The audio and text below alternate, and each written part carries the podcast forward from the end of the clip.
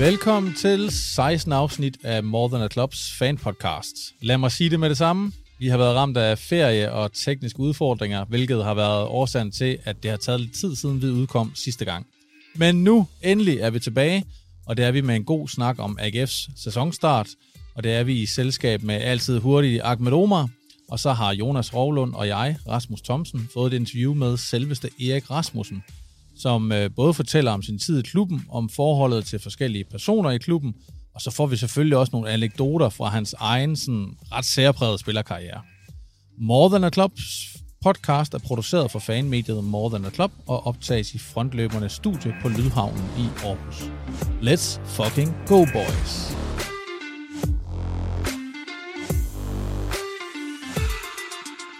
Velkommen til, Ahmed. Tusind tak, Rasmus. Det er altid dejligt at være tilbage. Det er dejligt at have dig tilbage, men uh, Ahmed, uh, er det en slagen AGF-fan, som jeg har med mig i dag i studiet? Ja, det må, det må jeg sige. Det, det, hvis der er noget, der er dejligt at tale om, så er det, hvordan det går med AGF, og generelt AGF for tiden. Det, det er sgu meget deprimerende. 12 kampe, ingen, ingen sejr, ingen sejr den, er, den her sæson her. Altså, man ved jo næsten ikke, uh, hvor man skal starte, eller hvor man skal prøve at kigge hen for, for, for at se noget positivt, eller se forhåbninger om nogle forbedringer. Men uh, ja, ret, ret slagen er det for tiden. Jeg kan afsløre, at vores øh, sindstilstand hænger lidt sammen med, at det er mandag i dag, og AGF spillede 2-2 på CS Park mod OB i går. OB udlignede til aller, aller sidst. Og øh, lad mig lige gennemgå en sådan lidt ubehagelig status, Ahmed. Du var selv lige inde på det, men øh, i, det her sæson, i den her sæson af 3F Superligaen er der spillet syv runder. AGF ligger nummer 11 næst sidst med kun tre point indtil videre. I de syv kampe har AGF kun scoret fem gange. De tre point er kommet på baggrund af tre uafgjorte kampe. Ahmed, resultaterne indtil videre. Tre uafgjorte kampe, fire nederlag. Er der overhovedet noget, vi kan være tilfredse med indtil videre? Nej, det er det ikke. Det, altså, det, det er nærmest vildt, hvis man kunne sige det. Øh, at vi overhovedet har fået nogle point. Nej, det kan man ikke sige. Altså, nej, det, der er ikke nogen, der er tilfreds Og, så, og for at gøre øh, case altså, endnu værre, så, så har du ikke engang fået nævnt nu, at de, øh, to kampe, vi havde mod halv, øh, halv professionelt hold for, for Nordjylland, som vi heller kunne slå. Øh, jeg var inde og også se dem inde øh, i, på, på stadion også. Altså, det, det, det, det, det, det er. Altså, det, der bliver præsteret på banen, og, og altså... Jeg har det også... Jeg, jeg, det får mig til at tænke på, altså... Passe Morsen var ude at sige i kampen, tror jeg, efter... efter det kan jeg ikke huske længere, hvad fanden er vi, altså jeg tror, jeg prøvede at gemme det langt væk fra rendingen. Det var før, før OB-kampen, at øh, jeg håber fandme, at fansene de giver os noget, noget, noget loss og så videre, fordi de, de har været meget mere søde og venlige for os, end, end, end, end vi fortjener. Jeg ved ikke, altså, det er måske også det, man burde give dem på en eller anden punkt, fordi jo, det er altid dejligt at se, hvor, hvor, hvor gode AGF-fansene er, og de altid er der i og tyndt, men altså, jeg, jeg føler, at det her det er fodbold, der, der, der mangler reality check. Altså, den her ild i øjnene, som der er blevet øh, snakket om, at det skulle man gerne se, og det skulle man kunne forvente for de her spillere, den er der fandme, altså på ingen måde. Der var lidt i, i går, og der er også noget til tider, men man, altså, der, der er en grund til, at man snakker krise i AGF, og ikke rigtig krise i Brøndby, fordi der ser man i mindste, og det, og det er også på trods af, at de lige har vundet en kamp, der ser man i mindste altså, tegn på, okay, der er nogle chancer, der kan godt ske noget, og, og, og at hvis man lige får nogle ting til at hænge sammen, så, skulle det hele nok gå med AGF, er, det jo, altså, det er jo, det er jo lort det hele, altså. Og det startede jo ellers OK i den her sæson. AGF's første kamp i sæsonen. Det har helt glemt, det gør. Ja. Var på hjemmebane mod uh, Brøndby IF, og det var i midten af juli. Det er selvfølgelig ved at være lidt tid, til, lidt tid siden. Men altså 1-1 mod de forsvarende mestre. Uh, I næst følgende Superliga-kamp blev det til 0-0 på kunstgræsset over i Farum. Så to point mod to sådan rimelig gode modstandere det, det, i de to første Det var kampe. faktisk ikke så forfærdeligt til at starte med det var ikke så forfærdeligt. Altså, to point lyder selvfølgelig ikke så meget, men ja. når det er hjemme mod Brøndby og ude mod FC Nordsjælland, er det egentlig okay. Svært med, Og øh, på et tidspunkt, så snakkede jeg også med nogle kammerater om det her med, at de her kampe, du nævnte også lidt med de her øh, forfærdelige kampe mod nordirske Larn FC, at de på en eller anden måde var med til at, at skæmte det hele lidt. Altså det har gjort det endnu værre, de to kampe mod det her nordirske hold. Er du enig i det, Ahmed? Altså, jeg er jo jeg er næsten ude at sige, at jeg tror, det er det pinligste, jeg nogensinde har set et dansk hold gøre i, i europæiske sammenhæng. Altså, det, det var jo altså, det, de var øh, så helt tabt for, for fantasi, øh, øh, initiativtagning, øh, til tider, altså, de kunne ikke engang få fire afleveringer til at hænge sammen. Altså, jeg var i tvivl om, hvem der fanden, der spillede i, øh, i, i Professional Superligaen. Øh, Man lige nævne en ting. Jeg så på Arnes Twitter-profil, at de har taget billeder af CS Park og så skrevet, what a stadium. Altså, det, det er det, vi har at gøre med. Altså, siden de kan komme over og, og se på det her lortestadion, synes, det er fedt. Altså, de var beæret i, i at bare være her.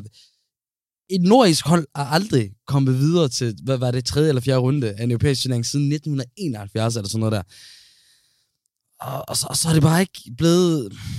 Så er det bare ikke blevet særlig meget bedre. Vi fik jo også OB til at ligne tophold mod os ude i, i Aalborg. Altså, det, altså det, det, det, det, Men det Larne jo ikke var opmærksom på, da de trak AGF, det var det, som vi alle sammen godt ved i Danmark, at AGF det er et fantastisk hold at møde, hvis man har brug for at, at ændre historien, eller ændre en træls historik til noget godt. fuldstændig. Så er det jo fedt lige at, at få AGF. Fuldstændig. Og så er der andre, der var meget tæt på, som Master Riese og nogle andre øh, mindre hold i pokalturneringen.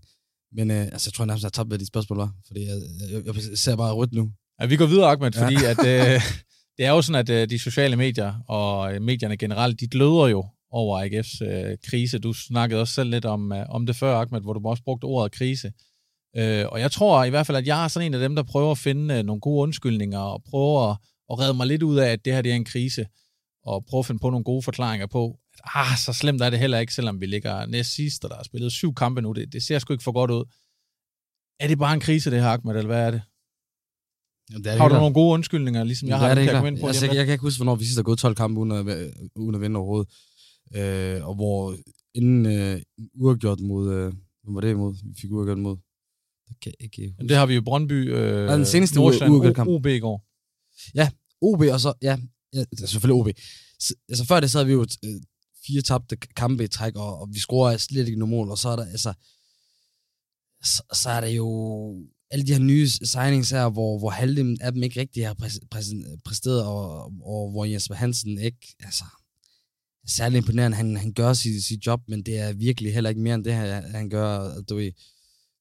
det er svært at se nogen hjælp. Jeg, altså, jeg, er også, jeg er også bange for at tænke på, hvad fanden uh, kampen endte med i går, hvis det ikke var fordi, at Erik Kahl valgte at, at steppe til i første leg og, og agere redningsmand, fordi så havde vi så nok bare tabt 2-0. Øhm, men, men ja, altså, jeg tror også, vi kommer til det, men, men der, man kan også kigge på nogle punkter og nogle steder, hvor i, at der, er- der måske findes nogle forklaringer, men det er svært at finde nogle forklaringer på det, altså det her fritfald, som vi er i gang med.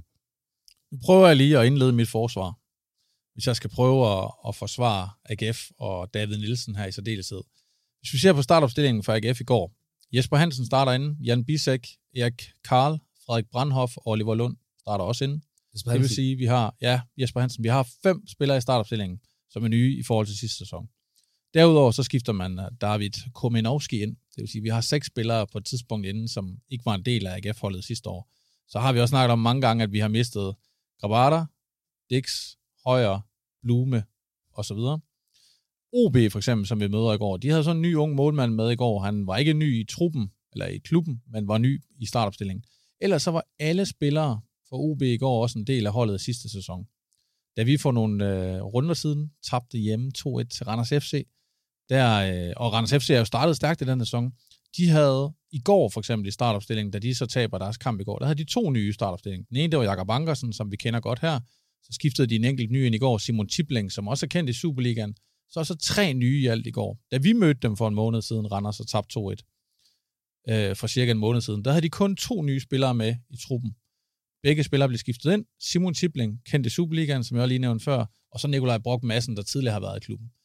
Det er altså noget, der vidner om, at kontinuitet er sindssygt vigtigt. Og det har vi egentlig skrevet om i AGF i lang tid. Og det må vi jo bare sige, at AGF de mangler helt vildt.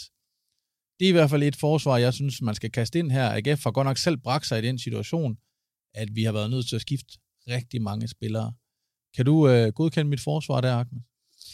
Ja, selvfølgelig til en vis grad. Altså, der, der er altid en, en, en tilpasningsperiode, og man, man skal altid spille nyt hold sammen, og når, som du selv siger, over et halvdelen øh, øh, øh startopstillingen, eller holdet på et tidspunkt på en bane, er, er, udgør, udgør sig nye spillere, så er det jo klart, at, at det, man kan ikke bare forvente, at det hele bliver godt fra start af, men man kan godt have en forventning om, at man ikke altså bare fuldstændig kapitulerer, som, som vi har gjort, og man godt kan formå at vinde en fodboldkamp, specielt mod hold, hvor vi burde vinde.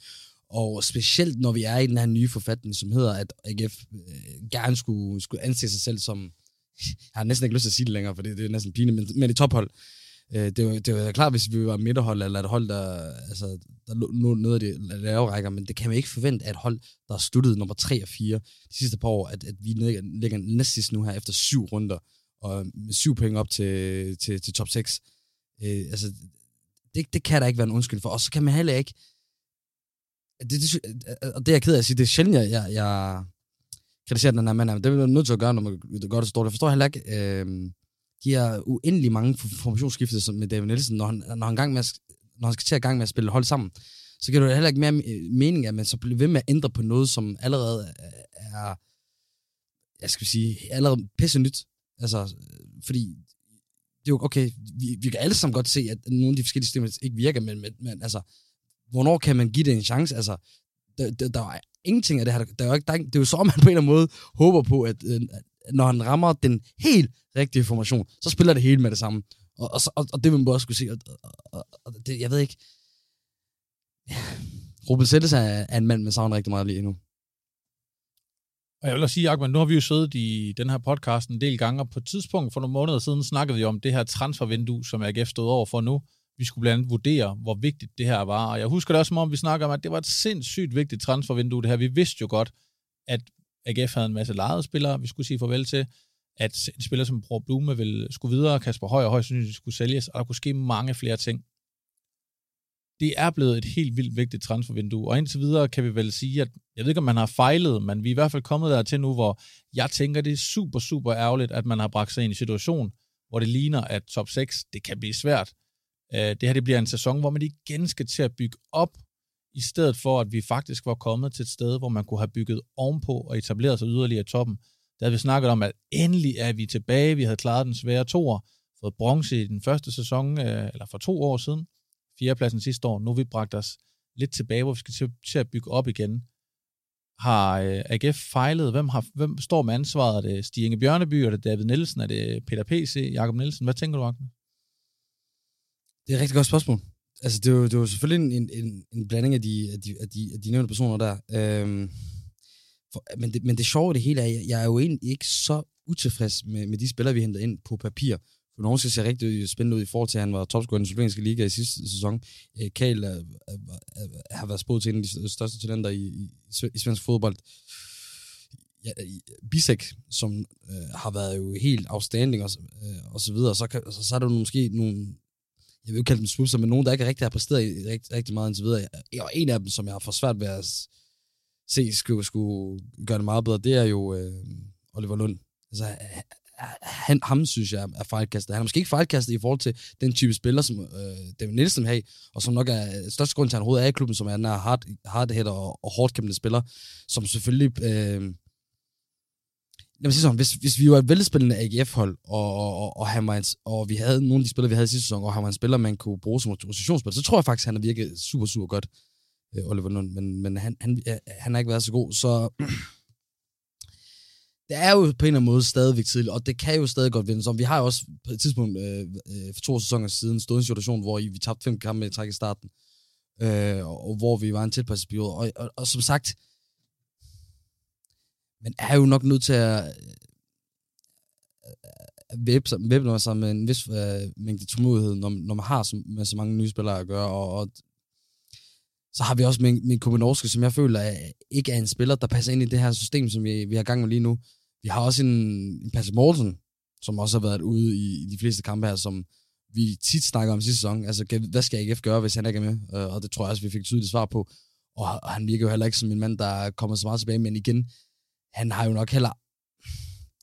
Han har jo heller ikke været en spiller, der kan på egne evner bære et hold. Han kan bære holdet på den måde med hans vigtige mål osv., men det kræver så også, at han bliver sat op og hvis han ikke har de spillere det til, til at sætte ham op som en, en Kasper Højer, en, en, en, og, og en, en Kevin Dix, der kommer med i fremløb og, og skaber en trussel. Hvis der er ikke andre, der kan byde sig til, så, så, er det også det, øh, så bliver det også meget svært. Og så har vi også altså, en, øh, to spillere, som vi har forventet, øh, hvis, at, at, at, den måde, deres udvikling gør, okay, så kan man måske godt forvente, at, at, at, at vi bliver farlige offensivt. Det er nemlig Giflings og Johan Thorsteinsen, hvor i Giflings tidligere på året lignende spiller, hvor i, at hvis han byggede mere på og fik flere mål på, så kunne det blive rigtig farligt, og så kan vi have en bundlignende situation.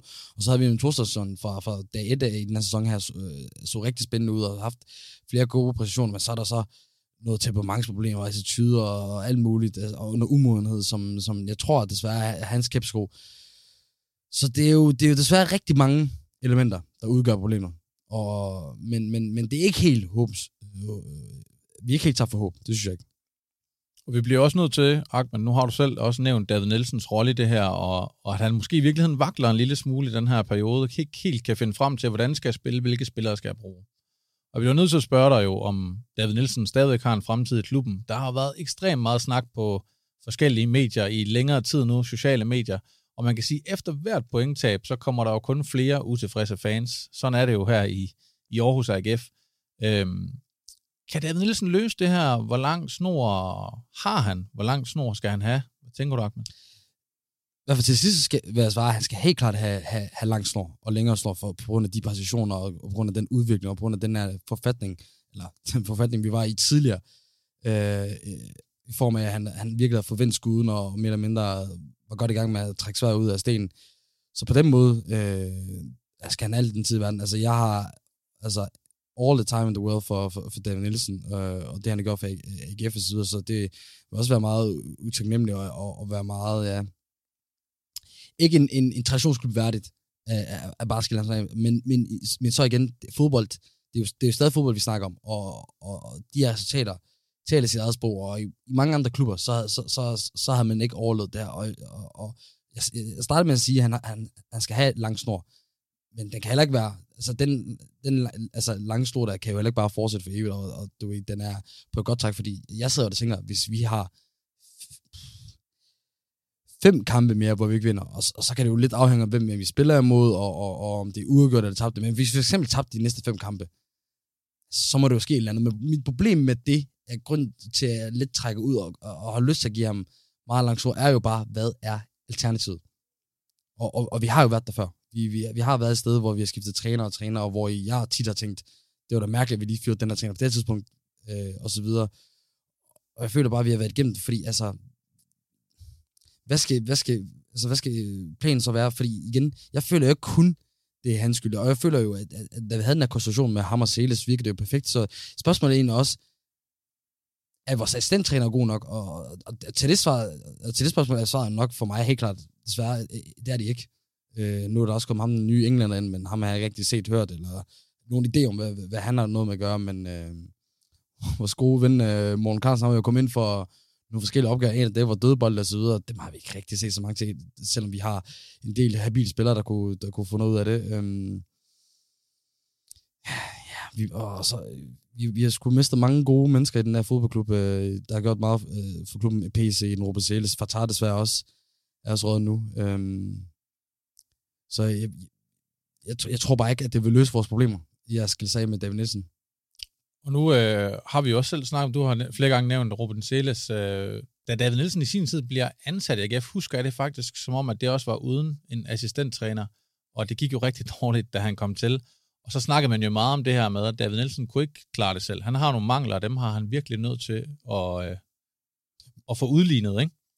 Kvæg en assistenttræner, og det kan man i hvert fald sige, både Seles og måske Lars Friis, og hvem det nu ellers også har været der, virkelig har været gode til.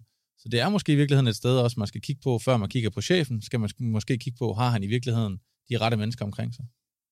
Det tror jeg, jeg tror du helt klart, du har ret i. Altså, jeg tror også, det, øh, øh, det er ikke behøver at være en svaghed overhovedet. Det, det tror jeg bare er blevet en øh, præmis i, i moderne fodbold, er, at, øh, at arbejdet bliver uddelegeret mellem trænerne. Man ser det i, i alle store klubber, man ser det overalt, at, at, at man har stort trænerteams, og det synes jeg kun er en styrke, at man kan øh, erkende og sige, hey, jeg er sgu ikke god til hele, og det jeg ikke er god til, dem, dem har jeg nogle mennesker, der er gode til Og det, skal, og det føler jeg helt klart også af, er Davids situation, for David er så god til det, det med menneskers og, og, og, og plejede i hvert fald at være god til at, at, at sætte fingeren ned i jorden og, og, og komme, mærke temperaturen og mærke, hvad skal vi gøre her, og så videre. Men hvis han, han, han har jo nogle fokusområder, som han, han får nødt til at dække, og det gør jo så, at han ikke kan, kan, kan have fokus på alt muligt andet. Øh, og, og når vi før har set, som du sagde så godt der, hvordan det går om uden en assistenttræner, eller habil assistenttræner, hvordan det gør, går om med en god assistenttræner, så, så er det jo helt klart noget, jeg synes, vi skal få, få kigget på. Og, og jeg fik jo helt også glemt at nævne Lars Friis. Lars Friis var jo også altså, en, en fantastisk øh, skikkelse assistenttræner, og, og gør det også øh, fint nok i, for Viborg nu. Det føler jeg heller ikke var tilfældigt, at han, øh, han skulle blive, øh, blive hvad det, ansat i en, en klub, der skulle i Superligaen. Øh, så, så det, det, skal vi, det synes jeg helt klart, vi skal, vi skal få gjort, øh, gjort noget ved. Øh, og igen, ikke, ikke nogen svaghed af, at David Nielsen ikke kan, kan gøre det selv, for det, han er god til, er, synes jeg, er en af de bedste til i ligaen. Man må bare sige, nu er det jo altid nemt lige at slå ned på et enkelt tilfælde. Men for eksempel 1-0-målet til OB i går, som Alexander Juhl han scorer efter et minut eller, den stil, uh, et minut eller noget af den stil. Alexander Juhl i øvrigt, tidligere AGF'er, hvor han ikke imponerede. Altså på AGF's hold, der vi har i går i startopstillingen, Frederik Ting er stort set to meter høj, uh, Bisek, endnu et monster, Patrick Mortensen, også lidt af en... Uh, Frederik Brandhoff er sådan en stor mand. Frederik Brandhoff, stor mand. Jesper Hansen, mega rutineret målmand. Og jeg ved ikke, hvad det ligner ved det første mål. Jeg ved godt, at Jesper Hansen måske bærer meget skylden. Det er jo ikke uh, trænerbænkens skyld, at han måske ikke gør, hvad han skal, eller nogen af de andre ikke overholder aftalerne. Men det må ikke ske efter et minut, at Alexander Jul han scorer på den måde. Og hvad er det også, Alexander Jul, der gør det? Jeg tror aldrig, han har scoret på, altså, på jeg situation i AGF. Det tror jeg sgu ikke. Men det, det, det er jo helt ret. Og, og, og hvor, hvor er det arbejde hen, som, som åbenbart var først prioritet til, at vi hentede den her, vores, vores, vores, vores gode assistent-træner, Morten Carlsen, ind. Altså det, det, det, det mangler jeg at se, og jeg, øh, øh, og jeg mangler også, øh, altså, jeg tror også, at, at, at det, hvor dårligt det går, og de ikke rigtig bringer så meget, viser jo også lidt i, at, at kan du huske, da Ruben Seles var i klubben Lars Friis, så, så hørte vi tit fra dem, og, og de fortalte jo tit altså, dybtegående til interviews, eller på andre måder, hvad, hvad, de, hvad for en erfaring, du ved, erfaring de havde i klubben, og hvad for en rolle de havde, og, og hvad de havde fokus på, fordi det, det gav også et indtryk af, at det er jo nogle mennesker, der, der virkelig lavede noget hårdt arbejde i det, og, og var stolt af det, og, og, og viste, hey, det, det, det her det, det er noget, vi, vi arbejder med, og, og, og, og, og som vi skulle, gerne skulle se på banen. Jeg har ingen idé om, hvor, hvor, hvor vores assistenttræner, øh, hvad for en indvirkning, eller hvad for en rolle, eller, eller rolle måske, men, men, men hvad fanden, altså, deres arbejde udgør sig i, det kan jeg ikke se. Jeg er helt enig, altså, det var meget mere en enhed. Øh, det var en træner, det var et træner-team, ikke? Hvor, man, hvor man hørte fra dem alle sammen, og man havde et lidt større kendskab. Hele fodbold Danmark vidste jo allerede inden uh, Ruben Selle skiftede til FC København, hvem han var. Og det samme med Lars Friis. Det var Ej. nogle personligheder, der, der i den grad skinnede igennem. Dem kan man virkelig, altså det kan man virkelig mærke, når de er væk. Altså, hvor, hvor gode de er, og hvor, hvad for nogle kæmpe ressourcer, vi, vi, vi ikke længere har i AGF. Helt sikkert. Nok, men vi skal lige tilbage på banen. Øh, det er jo sådan nu optager vi mandag, og derfor så kan det jo sagtens være, der er sket noget når det her afsnit det, det øh, udkommer, for det er jo sådan, at transfervinduet det lukker tirsdag den 31. august kl. 23.59. Det vil sige, der er lidt over et døgn fra nu her, vi sidder her. Så der er jo en stor chance for, at der er sket noget på transferfronten, øh, inden det her afsnit det udkommer. Og jeg vil lige skyde den op, fordi jeg tror i hvert fald ikke, vi er færdige på transfermarkedet. Der er slet ikke, øh, når man tænker på, hvilken start AGF har fået. Det er klart, de her spillere, man har fået ind, var det hele nu bare gået godt, og AGF måske lå øh, øh, noget mere komfortabelt midten i rækken, kunne se lidt opad og havde lidt afstand til bunden, så var det noget andet. Men jeg tror, nu bliver der nødt til at ske noget, og øh, det kan både være ind og ud. Nu vil jeg også lige ramse op for dig, men der er også nogle spillere, i hvert fald øh, i periferien af holdet, hvor jeg tænker, at der skal man måske ud og have fundet nogle nye klubber til dem. Eskelinen, øh, en ven af huset, vil jeg næsten kalde det. Ham snakker vi om rigtig tit, når vi snakker om øh, transfer. AGF har selv været ude og sige, de vil gerne af med Eskelinen. Det samme gælder Milan Jevtovic, så har der været lidt rygter frem om, at Alexander Gersbach skulle være på vej ud. Ham har vi heller ikke set, selvom Kasper Højer er ude. Jesper Julesgaard har også været ude og selv sige, at det kunne godt være, at den her situation den er så uholdbar, at, at han også skal videre. Så er der sådan en angriber som Alexander Amitsbøl, som jo egentlig fik forlænget sin kontrakt sidste år, men jo fuldstændig også har været, været langt fra holdet i, i den her opstart man har hentet øh, Komenovski ind, og det virker som om det her, men nu går man hen til to angriber, at det er ikke Amitsbøl, der er manden, selvom han jo egentlig har vist mange fine takter. En spiller som Alexander Munchsgaard har vi også tidligere rost her i podcasten, og har været med til at vinde bronze både i, i Lyngby og i AGF, men øh, han er virkelig også øh, kørt ud på et sidespor. Så har der været lidt snak om, at man har afvist et tilbud på Jon Thorsteinsson, som jo vel nok måske er det største salgsobjekt lige nu. Og så bliver jeg også nødt til lige at sige, den kan du gribe lige om lidt, Ahmed. Men hvad med Patrick Olsen, har jeg skrevet her i mine noter. Patrick Olsen, er et af de dyreste indkøb nogensinde for AGF, har vel aldrig rigtig slået igennem på sin gode dage. En fantastisk Superliga-spiller, og måske endda også mere end det, på sin dårlige dage. Fuldstændig usynlig, og har aldrig rigtig fundet sig til rette. Nu sad han på bænken i går. AGF spillede fantastisk med Grønbæk og, øh, og Brandhoff sammen, i særligt det første leg. Så hvad med Patrick Olsen? Inden du lige får ordet, øh, Ahmed, så nævner jeg også lige, der kan jo også komme nogle spillere ind, og øh, nu slynger jeg også bare nogle øh, navne ud i luften, både nogle, jeg selv har fundet på, og nogle, som man er til kan, kan læse hos diverse rygtesmeder.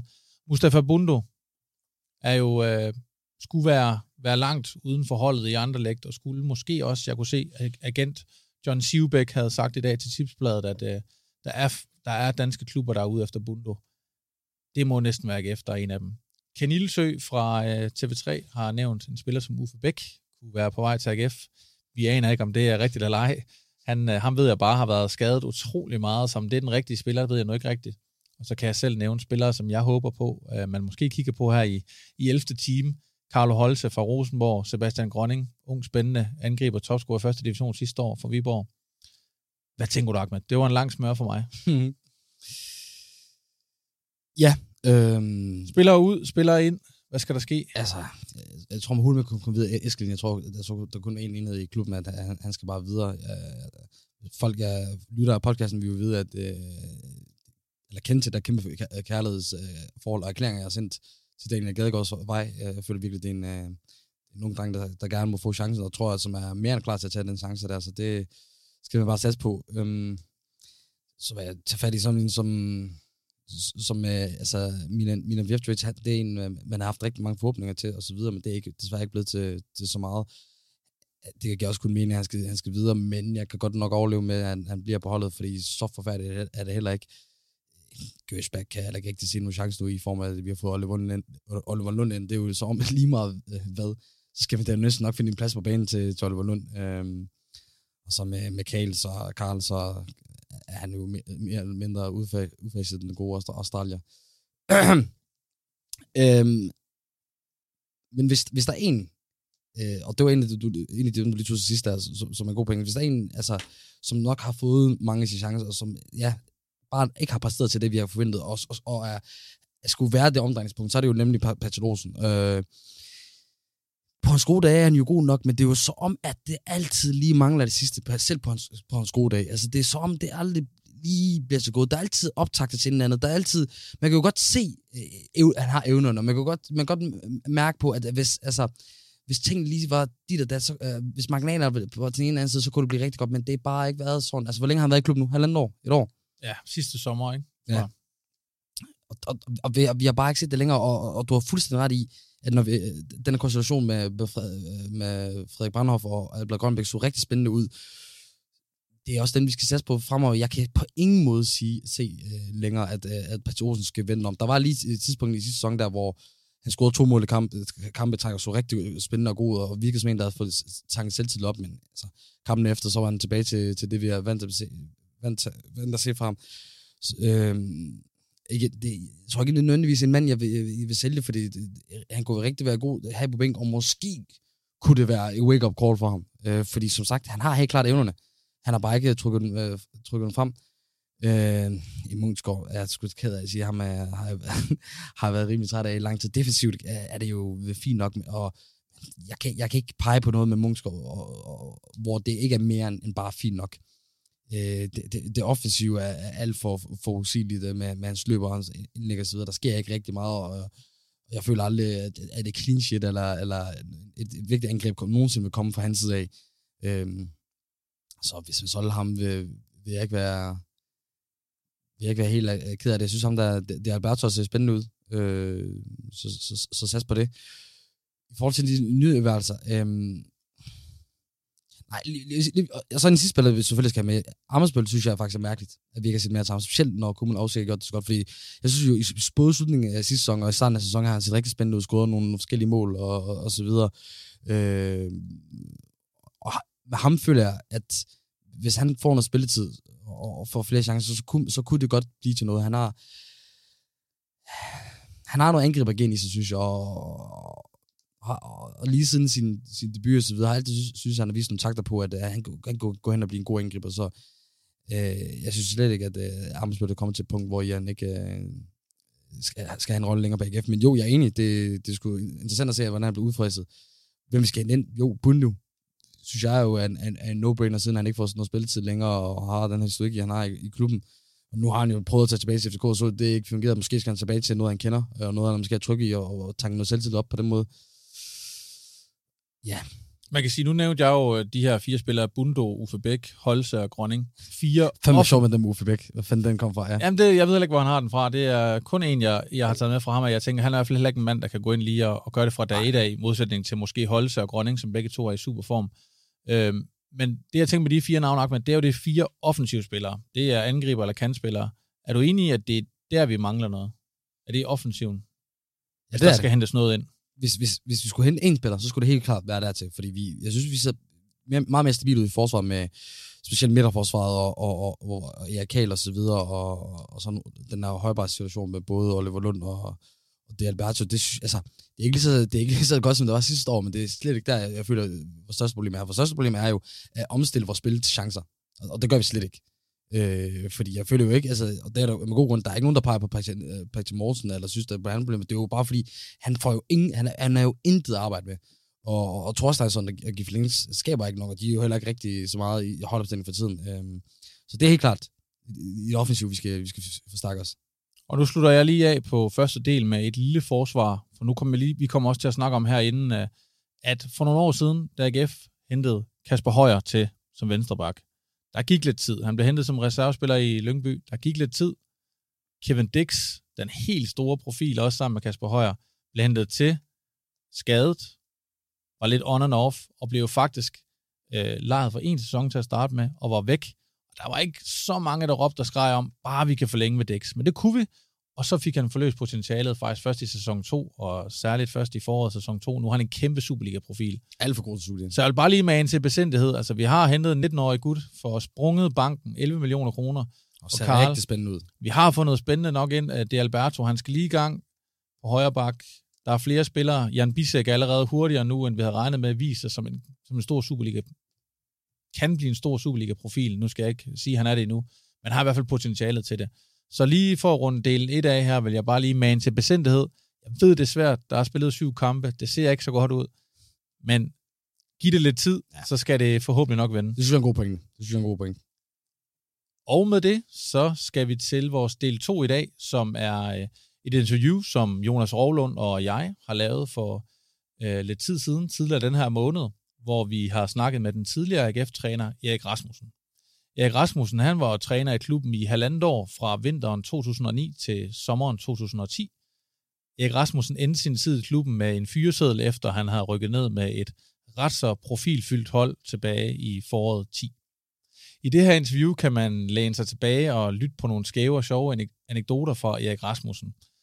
Øh, han kommer blandt andet omkring øh, noget med Richard Møller Nielsens datter i tilbage op til EM i 92, og nogle andre sjove oplevelser fra han spiller karriere blandt andet i USA. Og så snakker han selvfølgelig også en del om sin tid i AGF. I øvrigt, hvis man vil øh, efter det her interview høre mere om Erik Rasmussen, så kan man nu på vores hjemmeside morethanaclub.dk læse en del mere til Erik Rasmussen. Der ligger et større interview med ham på vores hjemmeside nu, som jeg har lavet, som handler særligt om den her 09-10 sæson, som gik fra guldfeber i Aarhus, medaljefeber i hvert fald, med en førsteplads efter netop syv runder til en kæmpe nedsmeltning og nedrykning i foråret 2010. Det er vigtigt lige at sige til dem, der skulle øh, tænke, om der var en sammenhæng med, at vi bringer et interview med Erik Rasmussen nu, og så kontra den øh, periode, AGF er i lige nu. Og det er fuldstændig tilfældigt, at det lige går sammen med, at der nu er spillet syv runder, og AGF ligger næst sidst, og da Erik Rasmussen var træner, der lå man nummer et efter syv runder. Det er ikke fordi, vi sidder her og tror på en nedrykning, at vi har snakket med Erik Rasmussen. Bare over.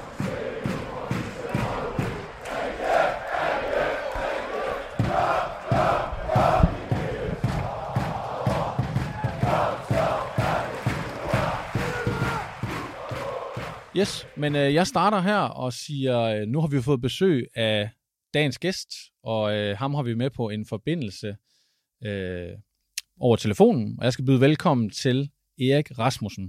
Velkommen til dig, Erik. Hvordan øh, går det hos dig, Erik? Det er jo lang tid siden, man har hørt noget til dig i topfodbold, ikke siden du stoppede i Vendsyssel. Ja, jeg altså siden, at det er lidt over tre år siden nu, tror jeg. Um, og hvorfor man ikke har hørt noget, fordi jeg ikke er, jeg er ikke beskæftiget mig med det, så det hænger meget godt sammen på den måde.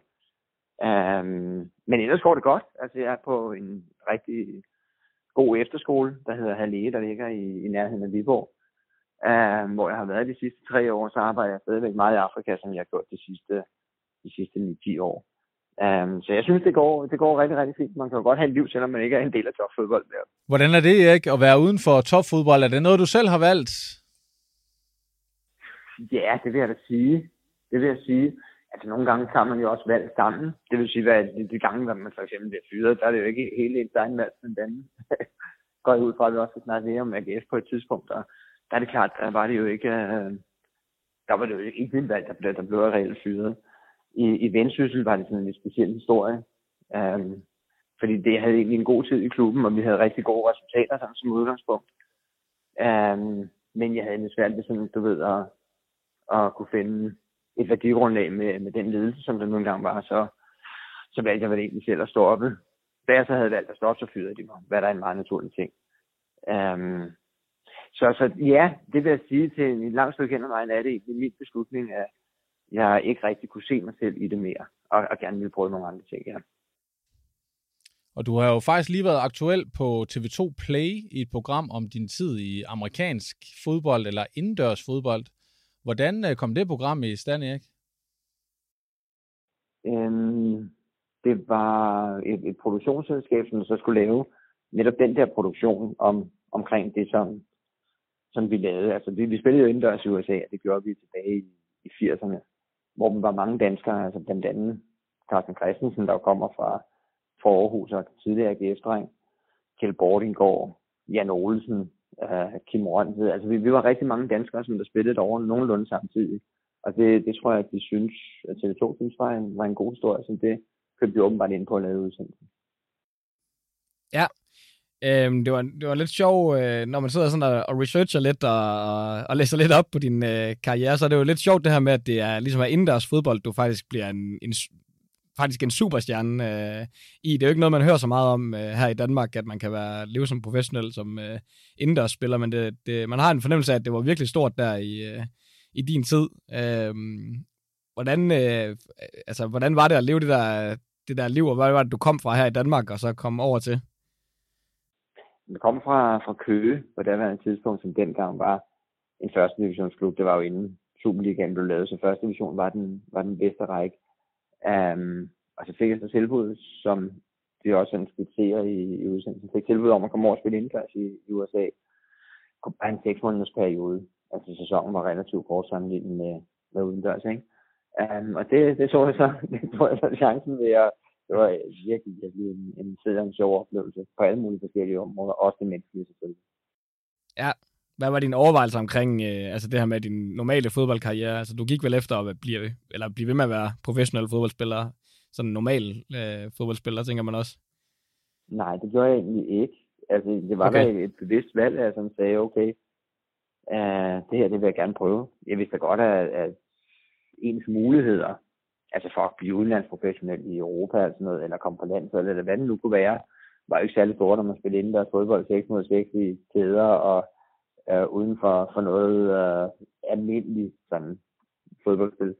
Men øh, det, var, det, var en, det var en stor oplevelse. Jeg fik set USA, jeg fik øh, havde mulighed for virkelig at rejse helt vildt meget og komme i det amerikanske samfund, hvad jeg synes, der var enormt fascinerende. Og så samtidig kunne jeg enormt godt lide spillet. Det vidste jeg ikke, der tog over, men det var et sindssygt fedt spil at spille. Og, og bekostningen var jo selvfølgelig, som du også selv lidt inde på, det var jo selvfølgelig, at det var sværere, det var sværere at nå noget udendørs. Altså at komme mm. til en større liga end den danske, eller, eller komme på landsholdet, ikke? Ja, Ja, og øh, du nævner det her med, at I netop øh, rejst meget rundt, og der har været også masser af historier frem, også i nogle af de øh, interviews, du har lavet med, med andre medier, men øh, øh, den klub, du kommer over til, øh, det er ikke en, en, en så stor by målt på amerikanske øh, standarder, er det det? Nej, det var Wichita, som ja. ligger i staten Kansas, og hvor det på det tidspunkt var det vel by på størrelse med Aarhus, sådan så voksede noget mere end Aarhus siden. Jeg tror, der lever det over en halv million i Wichita, men dengang var der måske så omkring 300.000, så det er meget sammenligneligt indbyggertalsmæssigt med Aarhus. Ikke? Men som du selv siger, det er det jo så, der hører sammenligningen også op. Altså, det er jo en helt anden kultur. Det er inde i Midwesten, der sådan er bibelbæltet i, i USA, rent religiøst. Uh, det er ikke særlig frodigt og natursmukt. Altså, det ligger jo så langt væk, som man overhovedet kan komme fra noget som helst vand. Um, så, så det var, det var meget anderledes end, end, end Danmark på alle forskellige områder. Men vi rejste helt vildt meget, og det betød meget for mig. Altså, du ved, vi spillede, vi spillede alle steder i, i USA på østkysten i New York og Philadelphia, på vestkysten, Los Angeles, San Diego, uh, noget der hedder Tacoma, der ligger oppe i staten Washington ved Seattle. Vi spillede i Las Vegas, vi spillede i New York, Chicago, altså. Så det var, det var virkelig mange gode rejseoplevelser, det var ikke på sådan meget autoritær måde. Vi havde sådan en god frihed til at, til at tage ud og opleve os. Ja, og der var tid til at, at komme ud og feste lidt, øh, så vidt jeg kunne forstå. Ja, ikke, ikke kun feste, altså, fordi selvfølgelig kunne jeg godt lide at gå i Jeg synes også, det var sjovt at feste, men omvendt var vi jo professionelle fodboldspillere, så det var ikke det, vi gjorde hele tiden, men det var også bare det der at komme ud og fornemme atmosfæren i forskellige byer og opsøge alle mulige forskellige områder, så der, der er flere aspekter i det end, end kun det, ikke? Ja, okay. Men du trives også godt øh, i den der sådan lidt løsere form måske end... Øh, øh, du var også nede og prøvetræne øh, til normal udendørs fodbold, inden du tog over til, til USA, hvor, hvor der blandt andet var nogle citater omkring, at, at du måske bedre kunne lide den her øh, større frihed, du havde i USA. Ja, helt klart. Helt klart. Altså det, det, har altid, det har altid været noget af det, som, som der har trukket mig. Det har været det der med hensyn til, at jeg ikke har været en del af noget, der har været alt for autoritært. Det er også den måde, som jeg har kørt på som, som træner med hensyn til frihed og ansvar, med hensyn til at stole på, på det enkelte individ og de beslutninger, som, som ambitiøse spillere generelt gør sig. Ikke? Så jo, ja. jo, det, det har jeg aldrig brugt mig særlig meget om. Og du bliver kendt som uh, The Wizard derovre i, uh, i USA. Du, uh, du er virkelig en af de, de store stjerner på det der hold. Uh, den der uh, ja, nærmest superstjerne tilværelse, det er vel også noget, man sådan virkelig kan, kan få der i USA, fordi det er sådan et sportsskældelt uh, land, kan jeg forestille mig, i forhold til, uh, forhold til herhjemme. Jo, men, men nu er det stadigvæk et spørgsmål om at spise lidt, lidt, lidt brød, det, ikke?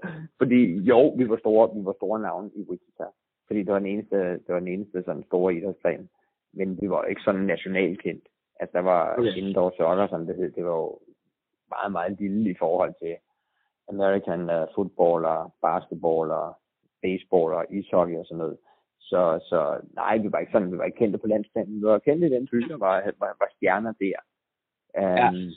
Men, men ja, det var, det var selvfølgelig en meget speciel oplevelse nogle gange. Men uh, det var, vi var ikke, altså ligesom i dag, der, der er det jo næsten global stjerne, hvis det er sådan, du er med på det danske landshold, så det er jo stort set alle danskere, der kender landsholdsspillene og sådan noget. Men den kammer mest spillet ikke det samme. Nej, Ej, der er selvfølgelig øh, noget forskel der. Øhm, der er en øh, historie, jeg måske lige øh, tænker, du kan, du kan folde ud en anekdote fra en af de første sæsoner i, øh, derovre i USA, hvor du øh, spiller i San Diego, og øh, i, øh, I bliver fanget bag noget øh, grænse, øh, grænsekontrol og alt muligt. Øh, det er en historie, du... Øh... Ja, jeg kan huske mange historier. Jeg kan huske mange historier derovre fra. Altså, jeg var jo, jeg var jo til 23, da jeg kom over første gang, og, og synes selvfølgelig, at det er helt enormt spændende og fascinerende. Jeg har altid været meget nysgerrig, og vil gerne prøve på at forstå livet og også forskellige miljøer som udgangspunkt. Og der var vi så, øh, vi skulle spille i, i Los Angeles. Nej, undskyld, i San Diego, der ligger ved, ved den meksikanske grænse. Og der fik vi så at vide af vores træner, at det eneste, vi ikke måtte gøre aften før en kamp, det var selvfølgelig at tage til Mexico. Så det var vi nogle stykker, der gjorde. Um, og de andre, de ville gerne sådan rimelig tidligt hjem, men jeg synes, det var vanvittigt fascinerende. Det var første gang, jeg havde været i, i et så eksotisk land. Jeg havde rejst en del i Europa, jeg har selvfølgelig også været i USA, men det var første gang, jeg var i et så eksotisk land, som, som Mexico virkelig var. Og jeg skulle stadigvæk tænke på, at det er 6-37 år siden nu. Så, så på det tidspunkt var Mexico endnu mere underudviklet end det var i dag. Så det var virkelig en sådan fascinerende og, og vild verden at se. Altså det var først, mit, mit første, på det tidspunkt var Mexico næsten et udviklet land, hvor det var oppe i en anden kategori økonomisk nu. Men ja. øh, vi gik meget rundt i gaderne og, og så alle mulige forskellige ting. Og på et tidspunkt så mine venner, mine holdkammerater ville hjem, fordi der var en kamp dagen efter, jeg det skal der gøre. Um, men jeg bliver lige hængende lidt nu. Jeg tror, klokken er været 10-11 stykker om aftenen eller sådan noget. Så de kører hjem. Der er 20-25 km i taxa eller sådan noget. Og, og jeg bliver hængende. Og går bare sådan rundt i gaderne og sådan suger atmosfæren og er enormt fascineret af, hvor, hvor, hvor spændende det hele det egentlig er. Og så bliver ja. jeg så kaldt ind på en bar, en eller anden fyr, der står og hænger. Og jeg går så med ham derind, og der er sådan et meget oplyst lokale for en bar hvor der måske sidder sådan på et langt bord, sidder der sådan 8-10 mennesker på hver side, eller sådan noget lignende. Og der sidder så for en øl med, med de der mexikanere, og kan kun sådan, der er kun et par enkelte af dem, der kan sådan lidt brokken engelsk, men det, det er meget sjovt, det er meget hyggeligt at opleve. Og så sidder der sådan en meget smuk kvinde over for mig, hvor, øh, hvor hun som hele tiden sidder og kigger og ligesom flørter lidt og alt sådan noget. Den er selvfølgelig med på, hun var virkelig, virkelig Um, og ham der, som jeg så er inde på baren sammen med, han spørger sig, om jeg ikke vil med Lupe hjem. Det, det er, hvad hun hedder. Og det, siger, det, det synes jeg lyder som en, en fremragende løsning. så vi går ud af baren, og går hjem med, at hun bor måske sådan to minutters gang derfra, eller sådan noget. Um, kommer op på hendes værelse, meget spartansk indrettet, man kan godt se, det er relativt fattigt i går. Og der begynder vi sådan at stå og tage tøjet af hinanden og røre lidt ved hinanden. Og da der sådan, så når til, til at skulle tage en lille skridt, så står jeg så med, med hendes, skråstrej hans biler i hånden. så det, det var klart, det er jo en, en, en speciel oplevelse. Det havde været første gang, jeg havde prøvet det. Så det, der er et spørgsmål om at prøve på at komme så høflig ud af situationen som, som overhovedet muligt. Det lykkedes, så jeg kom der. Jeg kommer tilbage til, til San Diego igen med nogle forviklinger. Okay. og du nåede kampen også? Ja, ja, ja det gør jeg. Stærkt. Ja, man kan, man kan komme til at opleve lidt, uh, lidt forskelligt dernede af. Der er også en anden uh, historie, jeg egentlig, uh, ja, den er ikke rigtig blevet, uh, blevet udpenslet noget sted, men omkring din, du når også nogle uh, landskampe, du når to uh, officielle uh, landskampe for Danmark i, uh, ja, det er 90 eller 91 eller sådan noget, du er med ind over der. Ja, ja det var egentlig op til, til EM, altså hvor Danmark reelt jo ikke kvalificerer sig. Og allerede på det tidspunkt, da det er sådan, at det sådan, så er nogenlunde klart, at Danmark ikke kommer med, der, der melder Michael Laudrup fra. Uh, og Michael Laudrup er også det største fodboldikon i dansk fodbolds historie. Så det er sådan en meget, meget stor ting på det tidspunkt, at, at Michael han ikke vil, vil spille på det danske landshold mere. Og uh, jeg bliver så udtaget nogle gange egentlig også inden over landsholdet, mens Michael også spiller, spiller med. Men sidder på bænken. Altså vi spiller sådan lidt samme positioner. Der er klasseforskel, så det er jo klart, at jeg ikke får, får særlig meget spilletid. Men det er jo sådan ligesom lagt en lille smule op til, at, at jeg sådan skulle ind og måske have chancerne i stedet for, i stedet for Michael. Men ja. øh, der, der sker så det, at vi er på, vi er på sådan en landsholdssamling, hvor vi skal spille i Odense, Parken i København og en ombygning. Og der skal vi så spille i Odense øh, om onsdagen, hvor vi mødes på hotellet om, om søndagen. Og øh, der er lagt sådan, som sagt lidt op til, at jeg måske skal have chancen fra start og, og prøve på at komme til ind og se, om, om jeg kunne være en mulig afløser for Michael Laudrup. Så øh, vi får at vide sådan på tirsdagens taktikmøde, hvordan startopstillingen bliver. Der indgår jeg i startopstillingen, som Rikard han nu engang fortæller. Man kan også se det ud på træninger. Det kan man altid. Man kan altid se, hvad startopstillingen bliver i forhold til træninger. Og problemet er så, at jeg har været ude sammen med en af mine holdkammerater om søndagen. Vi har slået OB med Brøndby over i, i Aalborg. Det er sådan en stor kamp, vi kan ikke rigtig falde i søvn, og adrenalinen op og køre. Og så, så tager vi måske ud, da vi ved, at trænerne og lederne er gået i seng på hotellet, så tager vi ud og får en enkelt eller to øl, med på noget, der hedder Bubis i Odense. Og der møder vi så Rikard Møllers datter. Og det er jo klart, det er jo ikke, øh, er enormt befordrende for den karriere, som jeg aldrig rigtig havde fået i gang i på det her tidspunkt. Men øh, det korte lange, det er, at han ringer mig op på kampdagen og spørger, om jeg ikke lige kommer op på hans værelse, og så siger han, jeg skifter mening, ikke? Du kommer altså til at starte på ben. Og det vidste jeg godt, at det var fordi, at, at Rikard datter, hun havde, hun havde sagt det til ham. Det er da også fuldt forståeligt. Altså, det er jo klart, at der, der skal der være nogle rammer og nogle regler, men jeg var ikke særlig god til at, til at overholde dem, med at sige. Ej, det er jo øh, det er også uheldigt, at den øh, blokerer Boogies. Det er ellers et lækkert sted. Der har jeg også øh, været nede i min øh, studietid og danse rundt. Dog ikke med trænerens datter. Nå, men øh, Ja, det var lidt om din, øh, din øh, spillerkarriere. Hvordan er det, det hele, ja, hele din, din aktive øh, spillerkarriere, den, øh, den ligesom bliver rundet af? Altså, du kommer hjem fra, fra USA igen efter nogle år derovre. Ja, så spiller jeg i, i Brøndby i, i to sæsoner, og øh, bliver så spillende træner i, i Køge. Og altså starter egentlig den, den trænerkarriere, som jeg så fik sidenhen i, som spillende træner. Jeg var spillende træner de første, de første 4-5 år, jeg var i Køge. Um, og det var en god overgang, altså. Det var klart, at det, det er altid en stor, en stor ting at gå fra at være aktiv til at, at, at vælge noget andet i livet. Og selvom det stadigvæk var fodbold, så savner man det. Ja, det, det gjorde jeg i hvert fald på det andet tidspunkt. Jeg savnede selv at spille. Jeg elskede at spille fodbold. Og på den ja. måde var det jo en virkelig god uh, sådan en overgang, at jeg var i stand til at, at, uh, at blive spillende træner. Ikke?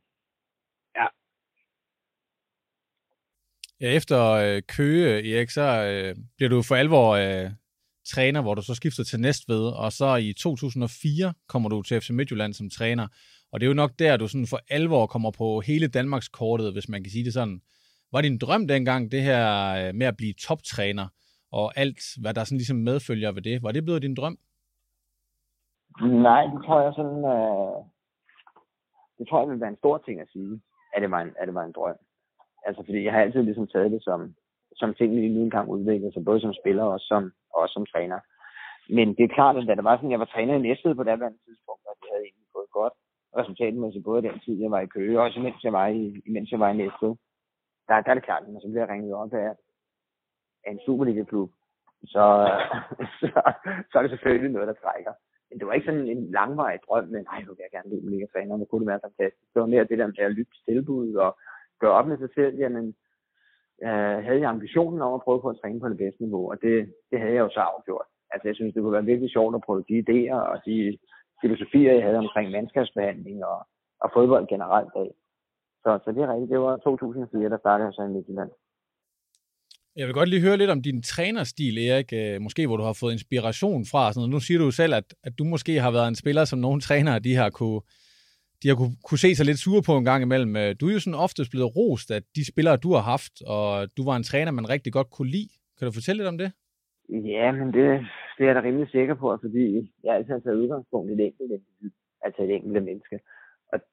Det vil sige, jeg vil, jeg vil ikke sige, at alle mine kollegaer har det sådan, fordi jeg har stor respekt for, for rigtig mange dygtige øh, fodboldkollegaer, som der er både i Danmark og andre steder. Men der er, der er en del mennesker, som der en del toptrænere, som der helst vil beskæftige sig med start 11, og med dem, som der er, dem, som der er sådan lidt etableret.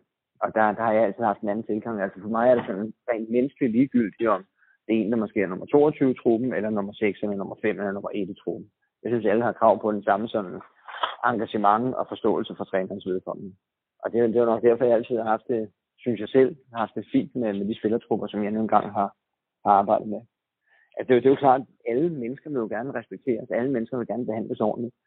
Og fodbold er jo en verden, hvor at det ikke altid man gør det. Så, så det vil jeg generelt tro, det er derfor, at de spillere og de klubber, som jeg har trænet, at spillerne generelt har været okay tilfreds.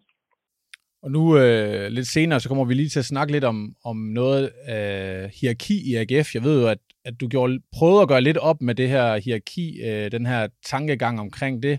Øh, nu, nu ser man jo også øh, helt aktuelt en hel masse sager nede fra Esbjerg og sådan noget, med en meget hård træner, og måske lidt gammeldags, som man kalder ham i Danmark. Men hvis man ser på din stil, Erik, øh, så er der måske nogen, der vil sige, at, at det er sådan en pædagogisk og alt for sød tilgang. Vil du sige, at man kan være for sød som træner? Nej, altså det, det synes jeg er noget, noget røvl, rent ud sagt. Um, altså er, er det en pædagogisk og sød tilgang, hvis det er sådan, at du prøver på at behandle mennesker ordentligt? Altså det, det ved jeg ikke, om det er. Det, det er bare noget, som jeg synes, vi skal gøre som mennesker. Og jeg har altid været meget direkte i forhold til min kritik af spillere, i forhold til, hvad jeg synes, de kunne forbedre, hvad, hvad der nu engang kunne være. Jeg har aldrig været konfliktsky. Um, så det har ikke været et eller andet, jeg bare har gået og klappet alle spillerne på, på ryggen. Jeg har prøvet på at udvikle dem som, som spillere, og prøvet på at give dem sådan nogle bedre kort på hånden, i forhold til, hvis det var sådan, at de skulle blive bedre, de skulle komme tættere på holdet.